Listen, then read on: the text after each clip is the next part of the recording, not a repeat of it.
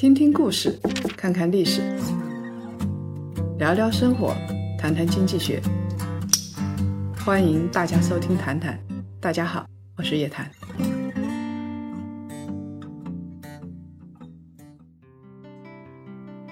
谭小满，周五好，又到了谈谈之牛熊交易所的时间了。在说正题之前，先跟大家聊一个热点的事件。这个世界上最难治的病之一——阿尔兹海默症的新药来了。本周啊，医药领域有一个大新闻：六月七号，白金公司用于治疗阿尔兹海默症的药物获得了美国 FDA 的使用批准。重点是，这款药物是用于治疗阿尔兹海默症的。从研发到评审，充满了波折，研发和审批之路可谓是异常艰难。我们知道，治疗阿尔兹海默症的新药研发失败率高达百分之九十九点六，特别的不容易。二零零七年，白金获得研发许可，到了二零一九年的时候，独立调查机构做出了消极的结论，这家公司一度停止了所有的实验和研发。人类有两大疑难杂症：第一，癌症；第二，阿尔兹海默症。这是目前医学领域的两大难题。这款新药一出，给行业带来了巨大的冲击。这家公司的股价直线上涨，盘中最高涨幅超过了百分之六十，收盘上涨了百分之三十八点三四。要知道，这可是一家五百九十六亿美金市值的大公司，绝对是靠一支新药拉动了这只大象股。医药行业的分析师密切关注此事。首先，阿尔兹海默症是世界难题。其次，这是近二十年来美国 FDA 第一次批准的阿尔兹海默治疗药物，是一个标志性的事件。此前啊，各大制药公司投资了几千亿美金，但是很不幸的是，三百二十多款进入了临床研究的。阿尔兹海默症新药没有一款能够成功。我们需要指出的是，白金这款药物只适用于早期的轻症患者，每个月呢进行一次静脉注射，可以帮助出现早期认知障碍症的人群减缓发病的进程。但是这款药物要尽早的使用，发病太久就没有用了。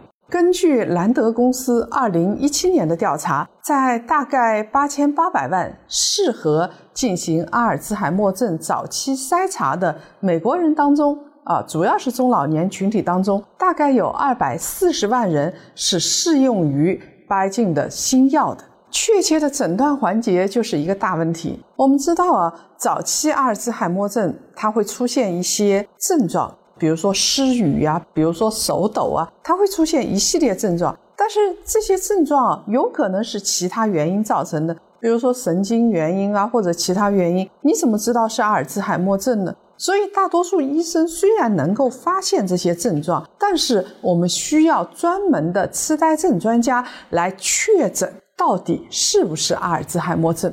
兰德的分析师就表示，大多数美国患者走完整个流程需要十八个月。过了十八个月之后，很多患者已经不适用于巴金的这款药物来进行治疗了。这家公司的 CEO 也意识到了这一点，他表示，公司知道诊断能力和专家数量会是这款药物上市的瓶颈。现在呢，全美国大概有六百个场所能够立即开始用这款药物。后续呢也会扩容。其实这款药物在推进的过程当中存在很大的争议，在试验阶段就有种种风波。二零二零年的时候，FDA 的外部咨询委员会曾经投票建议否决这款药物的上市申请，但是呢，这个建议不具有强制性。到了二零二零年的十一月，委员会在专家会上又进行了辩论。当时，专家委员会毫不留情地严厉批评白金和 FDA 神经科学办公室主任 Billy Dunn，几乎是一致投票否定了这款新药，并且上升到对 FDA 操守的质疑的问题。焦点在哪里呢？白金当时进行了两项研究，代号分别是三零二和三零幺，其中三零二组的结果表明新药是有效的。但是流程和规模差不多的三零幺组却显示新药几乎没有效果。两组研究，一组有效，一组无效，到底是有效还是无效？FDA 官员赞成有效，大部分外部专家认为这种做法没有理由。两组临床研究本质上是一样的，不能只看一组，所以呢无效。赞成有效，根本原因并不是因为实验数据符合 FDA 的要求，而是治疗阿尔兹海默症的药物实在是太少了。他们需要给患者一个选择，这至少是比较积极的做法。我把新药都否决了之后，那些早期患者他们想尝试一下，他们就找不到新药。而专家委员会的考虑主要是基于学术和程序上的严谨。去年十一月份的那场会议里头，还有公众的评论时间，其中啊，公众评论啊，十三个人发言是赞成批准的，有两个人反对，一个人呢没有表明立场。对于公众来说啊，有一款新药总比无药可治要好得多。国内研发阿尔兹海默症同样是一个大难题，而且争议非常大，同样上升到了道德问题。中科院耿美玉团队和绿谷制药的多靶点新药就饱受质疑。在二零二零年七月六号，著名科学家、首都医科大学校长饶毅发表文章，实名质疑耿美玉团队存在学术造假的行为。七月八号啊，耿美玉团队和上海绿谷制药研发的阿尔兹海默症的治疗新药甘露特钠胶囊。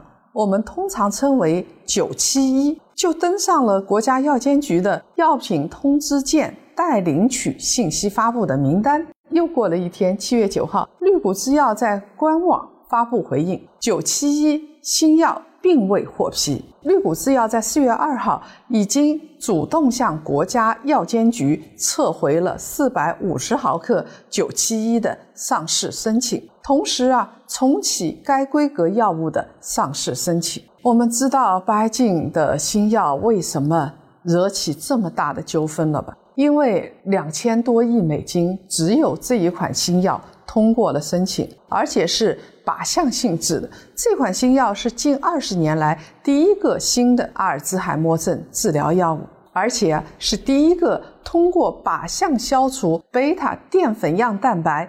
阿尔兹海默症就是因为贝塔淀粉样蛋白在大脑中形成这种蛋白斑块所造成的。华尔街投行矿估计，大概有二百二十万美国人因为阿尔兹海默症而患有轻度的痴呆症。如果其中有三分之一的人有条件、有这个经济条件来接受这款新药的治疗，大概每年每个人花费是五万美金。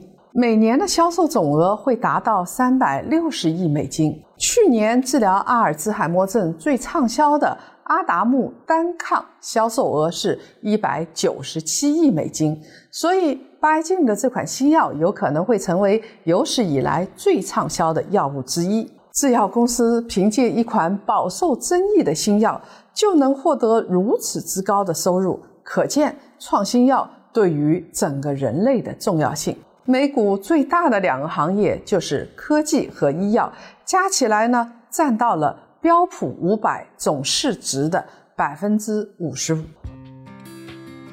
中国人口结构在发生变化，这是有利于医药板块的，所以呢，吃药喝酒仍然是值得关注，现在照样是震荡式的主流。但是医药行业出现了内卷，比如说。恒瑞医药的市值就逐渐的被迈瑞和药明康德在赶超，原因何在。想要一探究竟的檀香，请移步到视频版。